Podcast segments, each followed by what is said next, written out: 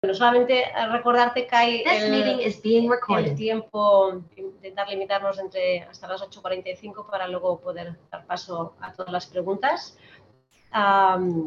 Y, y sin más, pues buenos días a todos. Ah, hoy tenemos a Kai Vilanova, también a Laura Oleaga como directora y Kai nos va a hablar hoy de cómo optimizar ah, la integración en un departamento de radiología actual de una resonancia abierta de bajo campo. Súper interesante. Cuando quieras, Kai, buen día. Vale, ah, buenos días, buen día. Ah, gracias María José y a, y a Salva también para invitarme. Pues vamos a ver cómo mm, hoy en día lo que se pone a tener un equipo de bajo campo en un, en un servicio de radiología. En primer lugar, agradecer al doctor Morales y también al técnico en radiología, a Eric Leal, por la contribución en esta, en esta presentación. Bien, yo lo que voy a intentar es responder a la pregunta. ¿Por qué? En el año 2022, en un servicio de radiología moderna, ah, ¿qué, sentido tiene poner un, equipo de bajo campo? Bien, las diapositivas, como vais a ver, están en inglés porque justamente esta presentación la, realicé, ah, fui invitado por, el Comité Científico de los Técnicos en Radiología en una sesión de innovación en, resonancia magnética y como el domingo di la charla precisamente que, ahora os voy a exponer, pues es el motivo que, que las diapositivas están, están en inglés. Bien, los objetivos ah, básicamente es primero ver ah, cuál es la, la aplicación y, qué, y, y cuáles son las indicaciones que podemos hacer en un equipo de, de- de resonancia de bajo campo.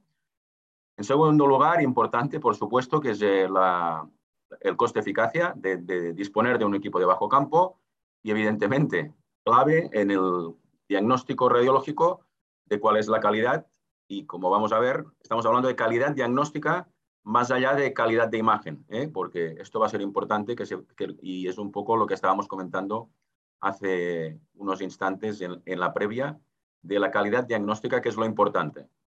Bien, ah, vamos a entrar en materia, unos datos que van a ser importantes también para, para entrar en el contexto. Ah, valoraremos cuáles son las características de un equipo de bajo campo, cuáles son las indicaciones que podemos hacer en un equipo de bajo campo, cuál es el coste-eficacia y cuál es, evidentemente, la calidad diagnóstica que podemos ofrecer en un equipo de bajo campo. Todo ello nos va a llevar al final a un análisis que realizaremos, un análisis DAFO de, todas estas ah, fortalezas, debilidades, oportunidades y otras ah, amenazas que podemos tener. Bien, eh, empezamos con últimas noticias. Últimas, últimas noticias que probablemente sabéis que desde hace unos cuatro años pues se dan los Oscars, podríamos decir, de la radiología europea, que es un poco también lo que hacemos en SERAM, ¿no? Pues cada año dar una serie de, de premios, ¿no? A, distintas categorías. Y, una de las categorías, como podéis ver, que se da en, y en estos premios eh, Eurominis, el mejor dispositivo radiológico del año. Y en el año 2022, fijaros que, and the winner is, pues una microresonancia portátil.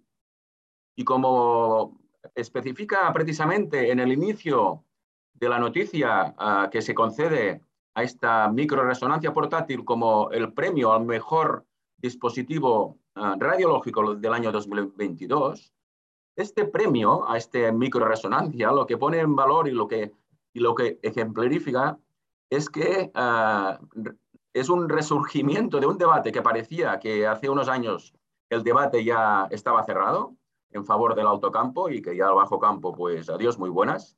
Y justamente este premio lo que pone es eh, que el debate, vamos, está más candente que nunca y, y los datos son los que tenemos. Es decir, y estábamos comentando en, en la previa y, por esto, pues eh, el servicio, pues debemos conocer eh, cuáles son los datos y los datos que cada día tenemos es que la resonancia va incrementando su demanda año tras año, año tras año, y lo que también eh, deben, y, y todos conocemos, evidentemente que los números pueden variar, pero yo os expongo la lista de espera del Servicio Catalán de la Salud a día de hoy. A día de hoy, que son los últimos datos disponibles, porque como veis son de mayo, los de junio aún no están disponibles, pero los de mayo aquí están. ¿Cuál es la lista de espera de hacer una resonancia magnética en el servicio público catalán hoy? Fijaros la media, ¿eh? estamos hablando de media. Es decir, que la media son más de dos meses. Y, esto es la media. ¿eh? Con lo cual, tenemos un paciente que va a esperar más de dos meses para hacer una resonancia, que además eh, el incremento de las resonancias y estas resonancias que nos piden y que hacemos, cómo son y de qué tipo son. Y los números también son muy claros. Estas son las resonancias de mi servicio año 2021. ¿Cuál es la demanda? Ya lo veis. Y esto es la últimos 10 años, poca variación han habido. Porcentaje arriba, abajo, pero fijaros, 50% de articulaciones y si le sumamos la columna, prácticamente el 80%, de las resonancias que hoy hacemos, al menos en mi servicio, estos son los números. Eso es muscular. Y estos son los datos. Bien, ah, como ya algunos sabéis, pues eh, desde abril ah, nos hemos situado en un edificio nuevo en la Clínica Girona y ah, el área de, y evidentemente ya conociendo, ¿no? con el tiempo, pues hemos adecuado el área de resonancia en base a las exploraciones que tenemos que hacer. Y este es el área que hemos adecuado con un equipo de 3 Tesla, un equipo de 1.5 y al final, como podéis ver, en una pequeña habitación, pues hemos puesto un equipo de bajo campo. Porque el 3 Tesla ya nos ocupa todas las próstatas, todas las mamas, la cardio, la artro, resonancia, las angiografías, evidentemente la neura, que por supuesto vamos a poder hacer lo que queramos, pero tenemos una serie de prioridades que, recomendaciones de exploraciones que requieren 3 Tesla para ser un estudio óptimo. Pero hay otros estudios que con un 1.5 incluso son más óptimos que el 3 Tesla, como el abdomen, la pelvis, lo podemos hacer evidentemente toda la neuro y, ah, y el cuerpo entero que también ah, es más ah, prioritario mm, en 1.5 al menos en nuestro, con nuestros equipos y evidentemente cualquier otro estudio. Y en el bajo campo, bueno, pues en el bajo campo, lo que hemos visto antes, el 80% lo podríamos hacer porque si podemos hacer todas las columnas y podemos hacer en este equipo uh, todo lo muscular. Porque cuando uno se decide comprar un coche, pues evidentemente que lo que tiene que valorar, ¿no? Es eh, este coche, eh, ¿para qué lo voy a utilizar, no?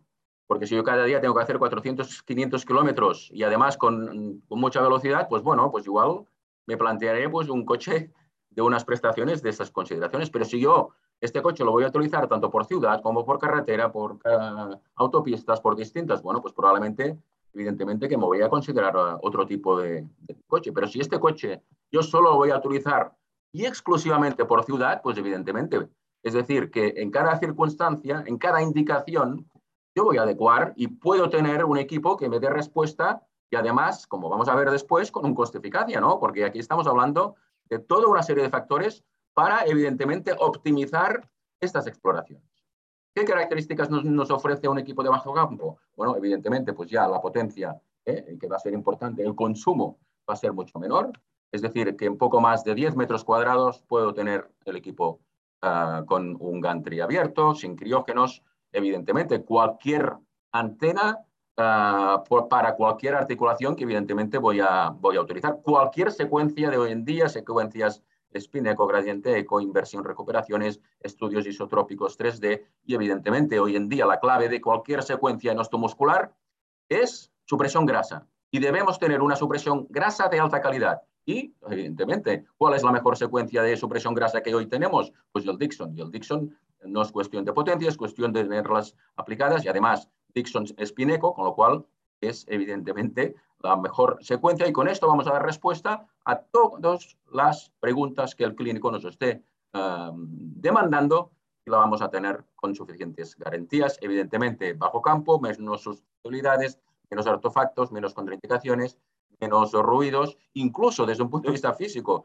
Es decir, con bajo campo el T2 es más largo, con lo cual incluso en cierta medida con gradientes en coste 2 incluso tenemos más señal que no con un alto campo, evidentemente menos uh, absorción, el ratio de absorción, incluso en espineco puede ser más eficaz uh, el espineco con T2, evidentemente podemos poner contraste tanto entre endovenoso, artros, resonancias, es decir, que podemos utilizar las mismas herramientas que en cualquier otro campo.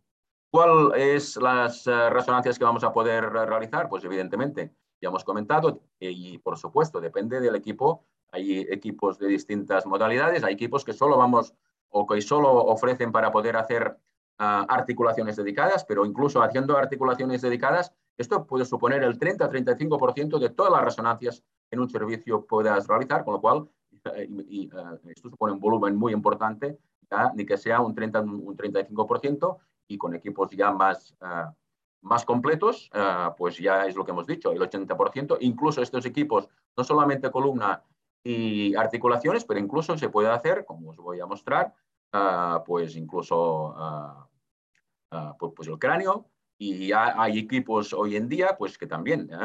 abdómenes, eh, son equipos de 0,5 teslas, por ejemplo, pues que te permiten hacer perfectamente, incluso, bueno, estuve en una, en una charla que incluso hacían cardios en, en, en, equipos en, bueno, que estaban mostrando en Viena, con lo cual, bueno, la, la evolución pues va en este sentido. Bien, uh, ejemplo, bueno, simplemente cualquier secuencia, cualquier plano que vamos a visualizar la patología del día a día, uh, estudios volumétricos, uh, que evidentemente una adquisición con reconstrucciones multiplanares y que evidentemente nos pueden ofrecer pues, cualquier valoración suficiente en cualquier análisis. Y lo que estábamos comentando en la previa, es decir, que este chico futbolista que le dolía la, columna, y bien, lo importante es analizar cuidadosamente y ver en el pedículo que tiene edema, pero además en el pedículo tiene una fisura, con lo cual lo importante es especificar bien el diagnóstico que tiene este, este chico, que lo que tiene es una espondilitis, además con un grado 3, que probablemente va a ser irreversible, y conocer bien el contexto clínico y evidentemente aquí no se necesita potencia ni 3 Tesla para diagnosticar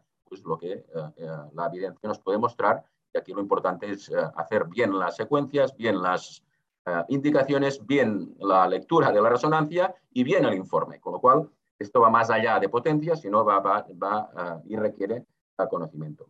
Evidente, cualquier área de la columna a nivel cervical, con todas y, y, evidentemente, ¿eh? aquí pues se trata de poder diagnosticar bien, es como veis, esta mielitis secundaria pues a, a esta discartrosis, disco un cuartrosis, y bien, el ejemplo de esta, de esta paciente, 69 años, que, que, que, ya veis que la sospecha del clínico era una neuralgia de Arnold, con, aparte del dolor, hormigueos y, con parestesias. Y aquí, evidentemente, lo importante es prácticamente con este sagital eh, ya tenemos que tener el diagnóstico porque no necesitamos ni contrastes, ni, ni, ni, difusión, ni DTI. Simplemente, claro, una afectación tan difusa pues bueno, el diagnóstico prácticamente es de una mielitis transversa. Lo importante en este caso es precisamente entrar en contacto con el clínico que nos ha solicitado por este paciente, requiere de un análisis exhaustivo porque tenemos el diagnóstico, lo que no tenemos es la teología. Y precisamente esta imagen, conjuntamente al contexto clínico y un interrogatorio que el clínico uh, hace, precisamente la paciente ya uh, empezó a tener también, que no se refirió, un cuadro respiratorio y fijaros, esta paciente a los tres días está ingresado en la UCI porque una neumonía de COVID. Con lo cual, aquí no se trata de potencia, sino conocimiento, interacción y conocer exactamente cuál es la patología y uh, hacer diagnósticos que evidentemente no requerimos de, de, de grandes sofisticaciones, sino de, evidentemente, eh, eh, tener el paciente, el contexto y la imagen que es suficiente. Cualquier área, como hemos comentado, de, la columna, mm, a nivel del raquis dorsal, y lo que comentamos, es decir, que aquí bajo campo menos artefacto y si encima tenemos las secuencias apropiadas, es decir, como sabemos, secuencias Dixon que nos uh, reducen incluso el componente de artefacto, pues aquí de artefacto cero uh, con un elemento metálico. Y lo que comentamos al principio, lo importante es tener las secuencias disponibles, porque como todos sabemos, la secuencia mejor que tenemos en muscular para poder analizar no solamente hacer supresiones grasas, sino para la médula ósea, pues es el Dixon. Y hoy en día disponibilidad en equipos de bajo campo, uh, por supuesto con el Dixon, con todas las uh, distintas uh, características de fase, fuera de fase de la supresión de la supresión grasa, que es la imagen de agua, y supresión agua, que es la imagen de la grasa. Y esto es lo importante, es decir, tener las secuencias disponibles para obtener desde cualquier articulación, hombros, codos,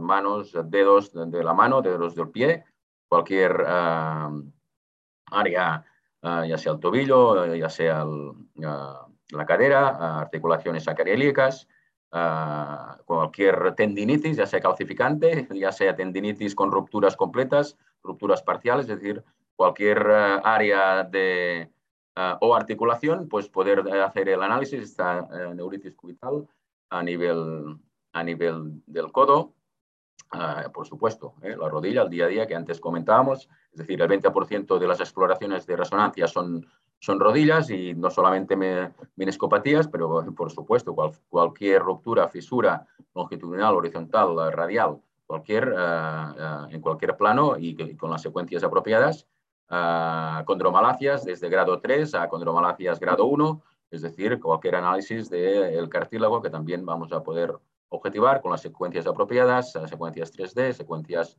supresión grasa que nos van a permitir en el análisis. Una vez más, el 20-25% son, son rodillas, las síndromes osteocondrales, rupturas parciales, rupturas completas de, de, ligamentos cruzados, ah, mm, complicaciones de las plastias, ah, de las tunelizaciones, rupturas parciales de, ligamento cruzado posterior. Y como hemos comentado, ya sea uno claustrofóbico, pero bueno, evidentemente también, una vez más, para hacer una resonancia de cefaleas, pues evidentemente suficiente con las secuencias apropiadas, con flares, con incluso con conductos auditivos internos, imágenes 3D para poder objetivar evidentemente suficiente y descartar cualquier neurinoma, cualquier, um, sabemos de las indicaciones de vértigos, cefaleas, es decir, que uh, todo esto, uh, acúfinos, evidentemente uh, la mayoría son exploraciones normales, con lo cual evidentemente no necesitamos grandes sofisticaciones y sí que en otras indicaciones requerirán de alta potencia, pero ya sabemos que el 70-80% de muchas indicaciones, pues simplemente casi casi muchas veces es en, es para hacer screening. Y evidentemente, un factor clave, ¿no? En, los tiempos que estamos, de presupuestos restringidos, de recursos muy limitados. ¿Y cuál es el ingreso que vamos a tener de resonancia magnética? Pues las exploraciones, ¿no? Pero es que además, estos ingresos que vamos a tener, ah, y como comentamos en la previa, la resonancia magnética de la columna lumbar de este paciente de 70-80 años o de esta rodilla de este paciente de 70-80 años, la vamos eh, a cobrar, sea de la mutua, sea del, eh, de, cualquier, ah, de cualquier cliente en este caso, el precio va a ser el mismo. El precio va a ser el mismo de la exploración que vamos a hacer. Pero el coste no va a tener nada que ver. No solamente del equipo, mantenimiento, coste energético del consumo de estos equipos de alto campo, en relación a un equipo de bajo campo. Y recientemente, el estudio que se ha hecho, uh, lo que supone aproximadamente, y estos son los datos bueno, que están publicados, aproximadamente el coste de un equipo de bajo campo es aproximadamente un 50% menos que equipos de alto campo. Con lo cual, tenemos un factor muy importante cuando el ingreso que vamos a tener va a ser el mismo. Y esto es un factor clave, porque si esta resonancia del 3 Tesla pues el, me pagaran tres veces más, pues probablemente también estaríamos hablando en otro concepto. Pero las cosas son como son. Y esto es un factor clave. Y no, claro, aquí como radiólogos hemos de tener muy claro si la calidad diagnóstica cómo es. Porque estamos hablando de calidad diagnóstica. ¿eh? Porque esto lo, eh, lo, que no estamos hablando precisamente y lo que tenemos que dar valor es a, si estas imágenes permiten responder al problema que tiene el paciente. Y esta es la clave. Por aquí, más que imágenes bonitas, lo que hemos de tener en cuenta es si estos equipos nos permiten hacer diagnósticos de calidad. Y este es el factor clave, porque aquí estamos, hablando de habilidad diagnóstica. Y esto influye el radiólogo, porque más que la máquina, aquí tiene que haber el radiólogo competente. Es decir, el radiólogo competente va más allá de la potencia porque evidentemente esta fisura del anillo fibroso, pues a mí es igual que sea 1,5 3 teslas, es decir, si se ve, se ve, y lo que es importante es describirla, porque si se ven 3 teslas pero no la describimos bien, porque puede ser un factor que sea el motivo de esta, de esta lumbalgia. Y evidentemente, este tofo gotoso, pues puede, evidentemente, que es más bonito, pero aquí no estamos hablando de bellezas, estamos hablando de calidad diagnóstica. Y este tofo, como tengo las herramientas, tengo el Dixon que me suprime la grasa y le pongo contraste y me permite ver claramente este tofo gotoso a nivel del tendón rotuliano, pues el diagnóstico, evidentemente, y por supuesto a un coste muchísimo menor, y el diagnóstico es el mismo, claramente el mismo, sea la potencia que sea. Y ese es el factor clave. Y no estamos hablando del año 2022 de la evidencia científica, porque fijaros, porque como antes comentaba, este debate ya hace muchos años, al principio, que luego se dejó porque el bajo campo se dejó de, ofrecer ¿eh? en este caso, pero fijaros ya hace 22 años cuál es la eficacia alto campo, bajo campo. Y estamos hablando ¿eh? de el que nos se dedican al osteomuscular, pues evidentemente que es un referente europeo, Ann Cotten. Ann Cotten, antigua presidenta de la Sociedad eh, Europea de Musculoesquelético, antigua presidenta de la Sociedad Francesa de, Radiología, ¿eh? como vemos en el año 2000, que en aquellos momentos parecía que el, que el bajo campo pues, tendría mucho auge, que luego la cosa no fue así, pero ya en aquel momento, claro, eh, la gente que se dedicaba al osteomuscular quería saber qué calidad diagnóstica. Y la eficacia es exactamente la misma, bajo campo, rupturas de ligamentos, rupturas de meniscos. Estamos hablando del año 2000. Estamos hablando de capacidad diagnóstica de patología lumbar y absolutamente similar eh, la valoración en bajo campo que en alto campo a nivel de patología lumbar. Estamos hablando de artropatía de la mano de la muñeca, es decir, articulaciones pequeñas, de valoración de erosiones óseas, de uh, pinzamientos, de sinovitis, resultados similares de alto campo, bajo campo, de patología postquirúrgica del menisco y que uh, esta valoración se puede hacer tanto en bajo campo como en alto campo. Es decir, evidencia científica de calidad diagnóstica y estamos hablando de estudios que ya veis que no son de hoy en día y como habéis visto de hace más de 20 años. Y fijaros, esto estamos hablando de deportistas de élite, selección argentina de fútbol en el Mundial eh, de Rusia de hace cuatro años y uh, referente radiólogo uh, de musculoesquelético Alejandro Rolón. Es decir, los diagnósticos de deportistas de élite, selección argentina de fútbol, realizados con equipos de bajo campo, mm, equipos dedicados, ofreciendo la mejor tecnología, evidentemente, para deportistas de élite.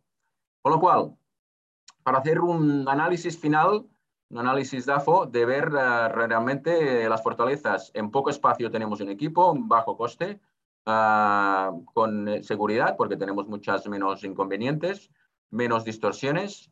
Uh, hoy en día, que también hemos comentado, evidentemente los equipos de bajo campo de hace 20 años no tienen nada que ver porque la tecnología del hardware y del software ha mejorado, suficiente calidad de imagen, evidentemente hay una serie de debilidades, tenemos menos señal, por supuesto, dura más, uh, no hay secuencias funcionales, ni difusiones, ni secuencias evidentemente con perfusiones, uh, y esto es un factor que hemos, que hemos comentado en la previa, porque claro, estamos uh, formados ¿no? con alto campo, ¿no?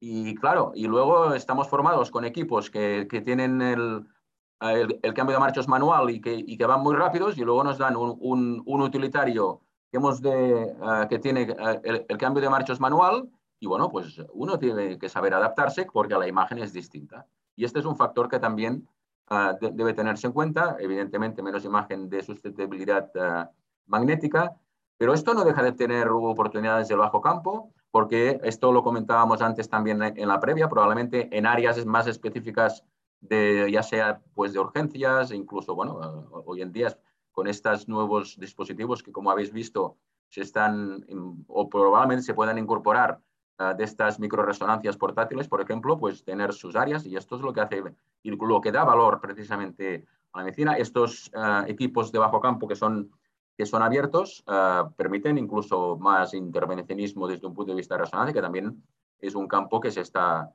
que se está abriendo. Y esto también lo estábamos comentando en la previa precisamente con Laura, que está hoy en día, ¿no? Estamos en, el, en la era de, de, la imagen sintética, de la imagen de la inteligencia artificial. Estos desarrollos que estamos viendo, que básicamente también son del alto campo, pues ¿por qué no? Eh, y ya hay algunas eh, áreas que la están intentando aplicar precisamente en el bajo campo. Porque todo ello también hay una serie de, amenazas que vamos a tener que, y, y, y otro factor que una vez más es lo que estábamos comentando, que claro, el radiólogo dice, yo quiero tener el mejor equipo, porque si es de, es de bajo campo, pues bueno, eh, yo igual no podría hacer buenos diagnósticos, con lo cual también es, una percepción mmm, nuestra propia, ¿eh? eh, que evidentemente pues la evidencia nos hace suponer uh, que no se trata de, de mitigar diagnósticos en base a la intensidad del campo magnético. Una vez más, que las grandes innovaciones siempre, y, de aquí probablemente uno de los factores que las casas comerciales siempre han ido ¿no? a, desarrollar el alto campo y por esto pues el, bajo campo en su momento pues ya eh, había la tendencia a que parecía que iba a desaparecer. ¿Por qué? Porque no, sé, no había inversión por parte de las casas comerciales y esta es una de las, eh, de las, de las amenazas, podríamos decir también. Otro factor, ¿eh? evidentemente, estos equipos ¿no? tan dedicados, pues también, ¿no? Una serie, y bueno, en nuestro país probablemente, bueno, mm, puede que también en algún sitio, pero bueno, esto sí que en Estados Unidos es un factor importante porque pues áreas que no dependen de, de radiología, pues traumatólogos, ¿no? Que, que, incorporan en sus, en sus consultas, ¿no? Esto sí que en Estados Unidos es un factor que, que, se tiene mm, y que es una, es una amenaza para, para nuestra especialidad, podríamos decir. Con lo cual, eh, esta respuesta, que en la pregunta inicial, pues el por qué. Bueno, pues porque ya hemos visto que la mayoría de exploraciones de resonancia magnética las podemos eh, realizar perfectamente en un equipo de bajo campo. Porque, por supuesto, es un complemento perfecto para un alto campo, además. Comodidad para el paciente, calidad diagnóstica suficiente, importante el coste-eficacia por mm, el equipo, mantenimiento, consumo energético, por supuesto, en poco espacio. Es una inversión óptima, por supuesto, y hoy en día, al menos los datos que tenemos y que cada día, pues si no ah, disponemos de soluciones, pues evidentemente esto va, va increciendo. Y para finalizar, lo que sí que tengo es una propuesta para todos de pasarnos dos días aquí en Girona dedicados a todos los RATs habidos y por haber que se han desarrollado, que son 12, a, día de hoy, porque el último que se ha desarrollado hace tres meses, que es, el Bone Rats, y todos ellos los vamos a, ver en Girona, 3-4 de noviembre. Primero, ver cuál es cada RATS y luego vamos a disponer de tiempo para hacer sesiones interactivas, para leer bien estas eh, exploraciones, casos que nos van a mostrar precisamente la mayoría, la gente que ha desarrollado a, cada uno de los RATs o que está muy implicado en los RATs, van a estar en Girona para, pasar estos dos días intensos eh, dedicados a los RATs y muchas gracias por su atención y mm, dispuesto a, al debate y a cualquier pregunta. Gracias. Gracias, Kai. Muy interesante. Bueno, tenemos bastantes preguntas. Vamos a empezar. algunas son curiosidades ¿eh? también que eh, creo que varios de la, de la audiencia se la Por ejemplo, el, si los nuevos equipos de bajo campo tienen menor peso que los, los altos, lógicamente. bueno, sí, bueno esto siempre había sido también un factor porque a principio de todo, los equipos como son campos magnéticos permanentes, yo incluso hace 20 años, eh, bueno, tenía un equipo eh, abierto de bajo campo, pero eh, realmente el peso era un problema. Pero hoy en día esto también se ha mitigado, incluso, como habéis visto, hay equipos tan dedicados, estos tan pequeños, evidentemente el peso, esto se puede instalar en cualquier espacio, con lo cual también depende del tipo de equipo, pero hoy en día esto no supone ningún inconveniente, el peso. Eh, había una de las diapositivas enseñabas un, equipo portátil, es la misma calidad, supongo, ¿no? No, es un grado inferior. No, bueno, la calidad es que, eh, claro, o sea, calidad, bueno, evidentemente que la señal va a ser un poco menor y como también veo que hay otra ya una pregunta, evidentemente el tiempo, pues claro, hay que optimizar, porque como ya sabemos, ¿no? si queremos obtener una imagen de alta resolución, incluso esto en alto campo, pues el tiempo va aumentando, ¿no? Claro, aquí tampoco podemos aumentar mucho porque, bueno, pues necesitamos más tiempo, con lo cual, bueno, tenemos que tener una calidad suficiente, que aquí está el tema, ¿eh? o sea, no se trata de obtener la mejor calidad, porque esto también pasa en el 3 Tesla, ¿no? Queremos obtener la mejor calidad, bueno, pero igual vamos a estar 10 minutos, hombre, pues tampoco con lo cual, calidad suficiente, óptima en el 3 Tesla a menor tiempo. Y esto es lo mismo que obtenemos. Y como también hoy en día no es lo mismo los tiempos de hace 10 y, o 20 años del bajo campo, que cada secuencia igual eran 10 minutos, hoy en día en 3 minutos podemos obtener un coronal pues de un coronal Dixon, que es lo que estábamos antes comentando. Cual, aquí están los tiempos uh, que evidentemente han mejorado muchísimo. O sea, de forma orientativa sería el mismo tiempo que antes, hace 20 años, en una de alto campo. Bueno, exactamente. Es que aquí está, sí, sí. Los 20 minutos aproximadamente. Sí, sí, exacto, sí, sí. Muy bien. Sigo. ¿Los eh, equipos de, bajo campo necesitan menos reposición de helio? No, bueno, cero. Cero, cero patatero, que diría aquel. helio cero, que aquí está, claro, es un factor. Como ya he dicho, no hay criógenos. No hay mantenimiento. ¿Existen, ¿Existen resonancias de bajo campo que no sean abiertas? Bueno, mm, mm, mm, claro, eh, claro, que no sean abiertas, claro, hay tan pequeñas, por ejemplo, bueno, esta, esta micro resonancia portátil, bueno, que es una micro resonancia portátil que es solo para, el cráneo, ¿eh? con lo cual, bueno, claro, es, bueno, abierta, abierta, pues, bueno, está, está, está abierta por los cuatro, pero bueno, claro, es que como ya sabemos, cuanto, cuanto menos bajo campo, bueno, te permite, ¿no? Que, que no esté tan, tan cerrada, con lo cual, bueno, en, este sentido, el, concepto es bajo campo abierto. Una pregunta respecto al contraste. Ah, ¿Podemos usar la misma dosis de contraste en los estudios de resonancia de bajo campo? Sí, bueno, mm, este, sí, sí, eh, la dosis es la misma y esto, por, esto he enseñado tanto el Dixon, porque, bueno, ah, para mí también, o sea, el contraste antes, bueno, como evidentemente ah, la supresión grasa Ah, pues e, era uno de los problemas que teníamos en el bajo campo porque no había supresión grasa como tal y había el STIR. Pero claro, el STIR no, no podemos poner contraste, ¿no? Con lo cual, este era una de las grandes limitaciones del bajo campo, que no teníamos una buena supresión grasa desde un punto de vista para poner contraste ah, y suprimir el, el, T1. Claro, con esto, con el Dixon, esto se acabó.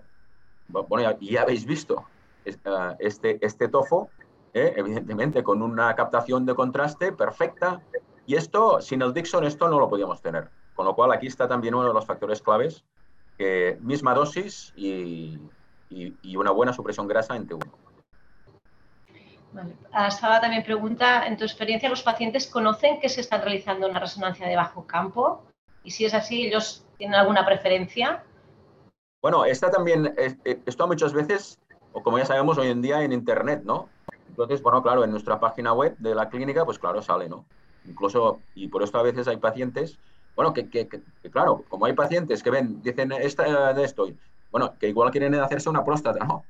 El tema. Entonces, claro, lo difícil luego es convencerles, no, no, es que la próstata precisamente no.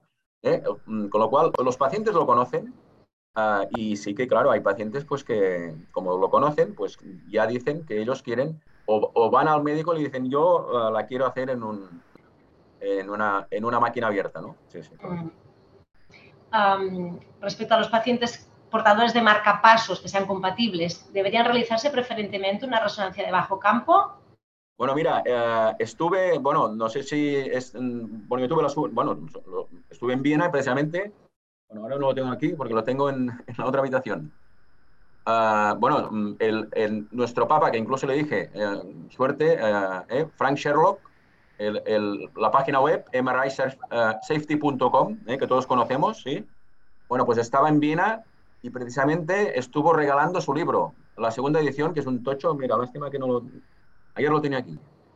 Ah, y, él hizo la charla precisamente sobre, bueno, pues sobre, ah, porque como hizo una presentación, bueno, en este caso en, Fuji, sobre una máquina de bajo campo precisamente, y a día de hoy Claro, él es lo que también comentaba, que todos los dispositivos se, prueban en 1.5, con lo cual no, se prueban en el bajo campo. Y eh, eh, el marcapasos, aunque sea bajo campo, hoy en día no, tampoco se debe hacer. ¿Por qué? Porque bueno, pues es un campo magnético y con lo cual no. Lo que sí que los dispositivos que no sean activos, o sea, los pasivos, o sea, todos los, los que llamamos dispositivos, bueno, que, son pasivos, que no son como los marcapasos que, llevan electrónica, eh, para entenderlos. Los que no llevan electrónica, pero que son dispositivos, esto sí que es mucho mejor hacer en el bajo campo porque hay mucho menos inconveniente. Pero los activos, que sería un poco la pregunta, es decir, que a día de hoy no hay evidencia de que podamos realizar marcapasos en bajo campo. Con lo cual, esta pregunta es muy interesante porque a veces recibimos, ¿no? Diciendo, bueno, en una máquina abierta, pues probablemente el marcapasos. Bueno, pues ¿eh? Esto dicho encima por ¿eh? quien, quien, más conoce la materia de, seguridad en resonancia, que es Frank Sherlock. Una pregunta sobre las bobinas. ¿Son igual de flexibles y de bajo peso como las de los equipos de alto campo? Sí, sí, sí. Bueno, y esto es como todo, ¿no? Eh, el desarrollo también, como antes he comentado, claro, el desarrollo, el desarrollo no es como el que tenemos, como hoy, por ejemplo, ¿no? Eh, tenemos estas eh, bobinas de alto campo, ¿no? Que son, que son estas mantas muy flexibles, ¿no? Que solo se ponen encima y ya está. Bueno, están surgiendo para bajo campo, pero de momento, bueno, pues son, bueno, son antenas que hay de flexibles, hay menos flexibles, hay más rígidas, menos rígidas y evidentemente y que se adaptan dependiendo de, del tipo de articulación, ¿eh? con lo cual, sí, sí. David Bujan eh, saluda, buenos días. Este tipo de resonancia puede ser de gran utilidad en hospitales con escasez de espacios y para pacientes claustrofóbicos. Mi pregunta es, ¿cuánto tiempo, según vuestra experiencia, se tarda en realizar una adquisición de una resonancia lumbar? Muchas gracias por la sesión.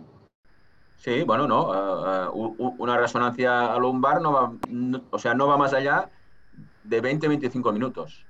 Y esto depende de, bueno, esto es un tema que, bueno, que ya se ha comentado, que ya ha habido alguna sesión, ¿no? De los protocolos de resonancia, que aquí esto da para que yo, bueno, también, ¿no? Ah, claro, es que hoy en día tienes una adquisición volumétrica en T2, que con una adquisición tienes los tres planos. Con lo cual, haces un sagital T1, un sagital T2, y haces un coronal volumétrico y tienes las tres secuencias porque te permite hacer la, reconstrucción en axial en T2. Con lo cual, esto más... Ah, en, menos de 20 minutos tienes las, tres secuencias adquiridas y tienes la exploración lumbar.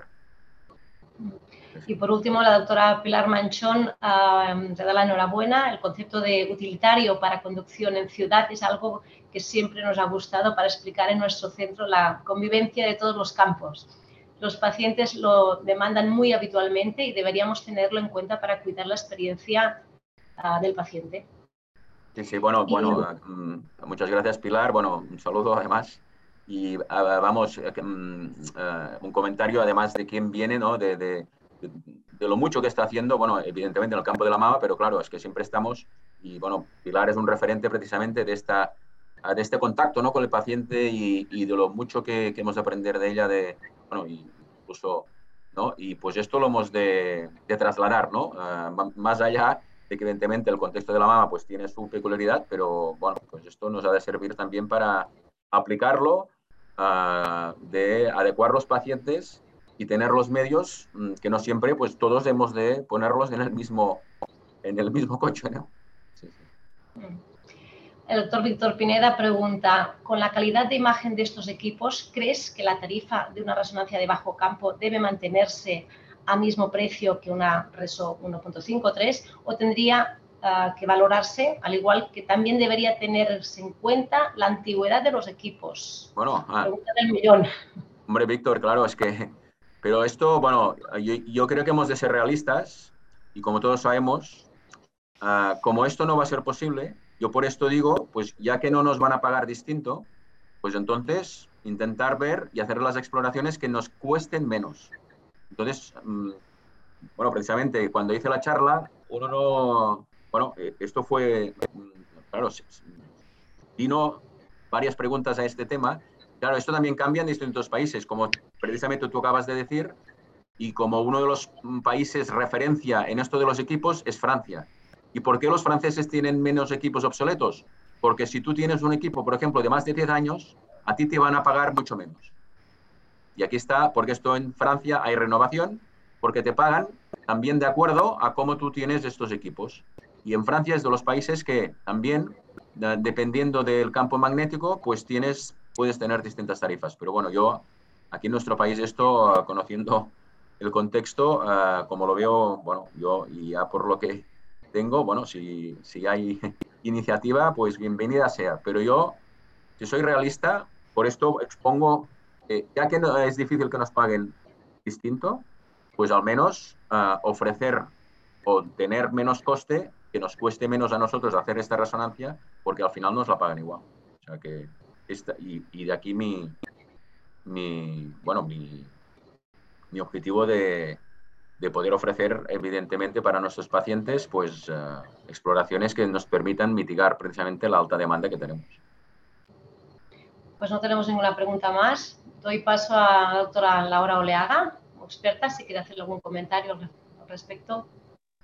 No, buenos días y gracias Kai por la excelente presentación y bueno, como ya hemos comentado antes, yo estoy de acuerdo en que Lo importante es que tener radiólogos formados y lo importante es que independientemente del campo utilicemos protocolos optimizados y secuencias ah. optimizadas para la indicación clínica. Y en este sentido, si conseguimos una calidad de imagen adecuando las, eh, la calidad o optimizando los parámetros de las secuencias, podemos obtener imágenes de la misma calidad tanto en un equipo de bajo campo como de, alto campo. Y luego la ventaja que tienen estos equipos, que podría ser lo que hemos comentado antes, la posible utilización de estos equipos en, eh, un entorno de urgencia y también la utilización con más facilidad para dispositivos eh, metálicos que, bueno, pues eh, disminuye todo el artefacto debido a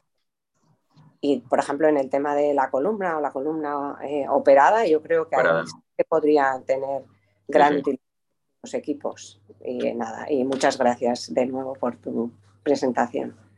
Gracias, Laura. Muy bien. Bueno, eh, muchísimas gracias, Kai. Ha sido una sesión magistral y que nos haces que nos despiertemos y que revaloremos lo que nos han enseñado y a lo mejor que estábamos equivocados respecto a este tema. O sea que muy bien. Bueno, gracias también a María José por su excelente moderación y gracias a Laura por sus comentarios de experta. Yo intento hacer un resumen. Yo creo que nos has hablado, tu foto final, has hablado de oportunidades, debilidades, amenazas y, y oportunidades. La, la, fortaleza es el bajo peso, necesita menos espacio, cero helio, ha sido muy rotundo, cero helio. Después un poco has comentado que quizás tiene menos señal, pero hombre, has dicho que la lumbar, 20 mm, minutos podemos hacer una lumbar. La amenaza has comentado quizás la reacción inicial de los radiólogos eh, respecto a usar o preferir otro equipo respecto a bajo campo, pero al final has dicho que es una oportunidad. Es decir, un poco lo que se subrayaba también Laura. Eh, la relación costo-beneficio es muy buena y en la indicación eh, correcta y un poco con una actitud y, una calidad, como has dicho tú, no buscamos belleza, buscamos calidad suficiente, pues es una buena opción.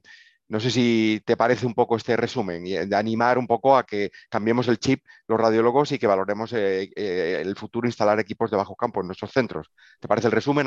bien, añadirías sí, no, no, eh, bueno, y también, bueno, no, no, tú lo acabas de decir, pero yo también, como, como siempre acabo, es que esto para el radiólogo, pues que cualquier radiólogo, lo importante es un buen radiólogo independientemente del campo magnético, porque la evidencia nos muestra que los diagnósticos, eh, vamos, el 95% los vamos a poder realizar de forma eficaz.